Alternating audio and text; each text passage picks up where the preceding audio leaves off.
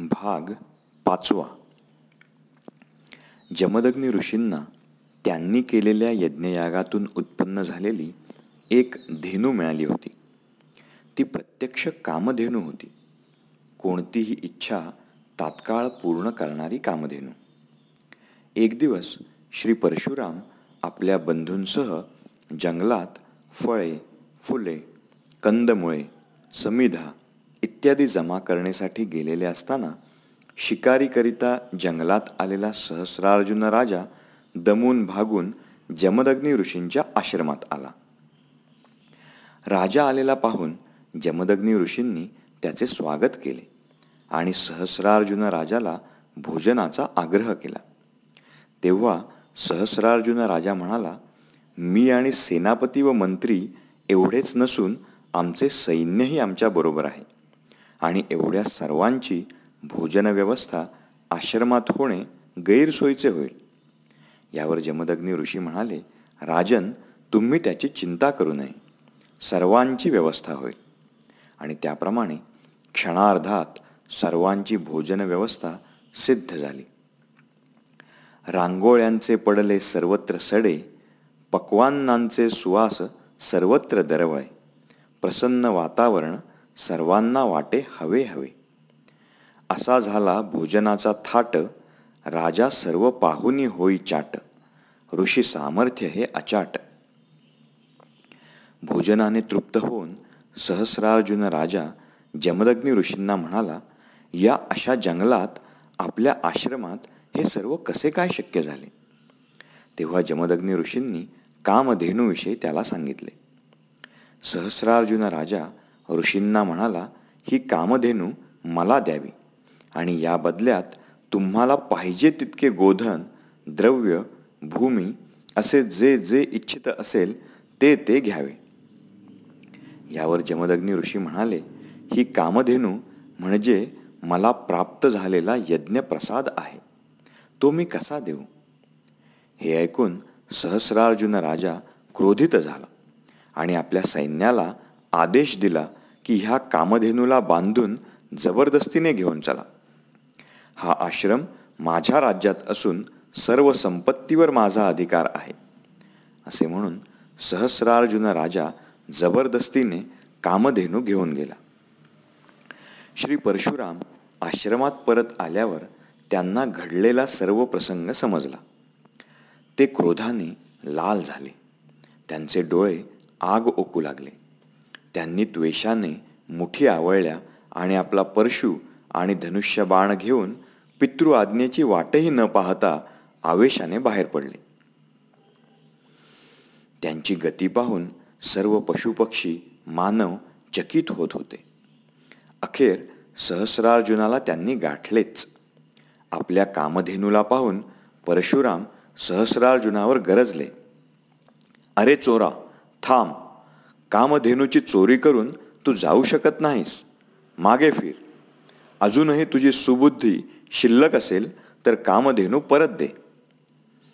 सहस्रार्जुनाने मागे वळून श्री परशुरामांकडे पाहिले. आणि तो मनातून समजला की आता आपल्या विदेही मुक्तीची वेळ जवळ आली आहे. त्याने मनात विचार केला की जर मी पुढे होऊन यांना नमस्कार केला तर ब्राह्मणांच्या धर्माप्रमाणे हे मला क्षमा करतील. आणि असे झाले तर मी विदेही मुक्तीपासून वंचित राहीन. असा विचार करून सहस्रार्जुन गरजून म्हणाला अरे मी चोर कसा? मी राजा आहे. माझ्यामुळेच तुमच्यासारखे तपस्वी सुरक्षित आहेत. तुमचे यज्ञ याग होत आहेत. माझ्या संरक्षणामुळेच तुम्ही निर्भय आहात. त्यामुळे सर्व संपत्तीवर माझा अधिकार आहे. मी तुझ्या पित्याला यथेच्छ द्रव्य देण्याचे कबूल करूनच कामधेनू घेऊन आलो आहे. पाहिजे तर आत्ताच तू द्रव्य घेऊन जा. हे ऐकून श्री परशुरामांच्या रागाला पारावार उरला नाही. परशुराम कडाडून म्हणाले की धेनूला आम्ही माते समान मानतो. आम्हीच काय पण भूतलावरील कोणताही ब्राह्मण तिला विकून धन कमावणार नाही. आमच्या कामधेनूला परत कर अन्यथा युद्धासाठी सज्ज हो. हे ऐकताच सहस्रार्जुनाने आपल्या सैन्याला आदेश दिला आणि त्याप्रमाणे सर्व सैन्य श्री परशुरामांवर चाल करून आले. स्वर्गातून देवलोक हे सर्व पाहू लागले. पृथ्वी भयकंपित झाली. आकाशात मेघ दाटून आले. पशुपक्षी कोलाहल करू लागले. यक्ष गंधर्व किन्नर सर्वजण आकाशातून या अनोख्या समरांगणाकडे पाहू लागले. एकीकडे सहस्रार्जुन आणि त्याचे अफाट सैन्य तर दुसरीकडे एकटे श्री परशुराम. सैन्य चाल करून येताच श्री परशुरामांनी अतुलनीय पराक्रम करीत केवळ एकट्याने कित्येकांना यमसदनाला धाडले. कित्येक मुंडकी धडावेगळी केली. कित्येकांचे हातपाय तोडले. अनेक रथ फोडले. कित्येक हत्तींची गंडस्थळे फोडली.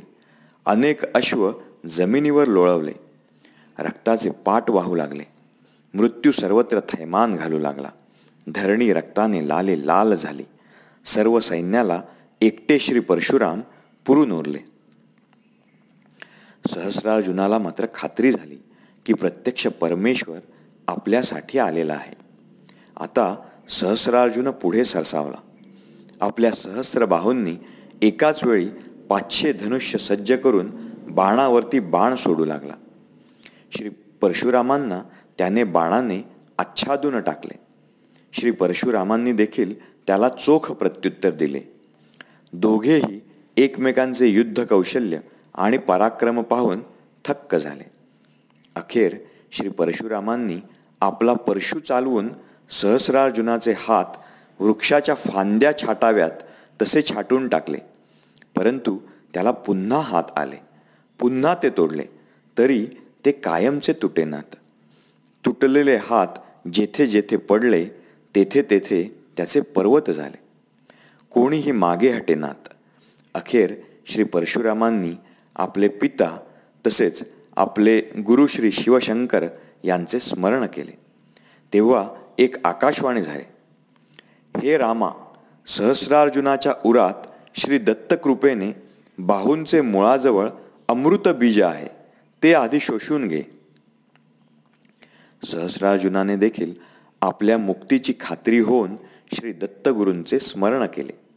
आता श्री परशुरामांनी अग्नेयास्त्र चालवून सहस्रार्जुनाचे अमृत बीज शोषले आणि श्री गुरूंचे स्मरण करून अमोघ अस्त्र चालवून सहस्रार्जुनाचा वध केला. सहस्रार्जुन विदेही मुक्तीला प्राप्त करता झाला. सर्व देवांनी पुष्पवृष्टी केली. अप्सरा नर्तन करू लागल्या. गंधर्व परशुरामांचे यशोगान गाऊ लागले. धन्य तो सहस्रार्जुन आणि धन्य ते अवतारी श्री परशुराम. जय श्री परशुराम.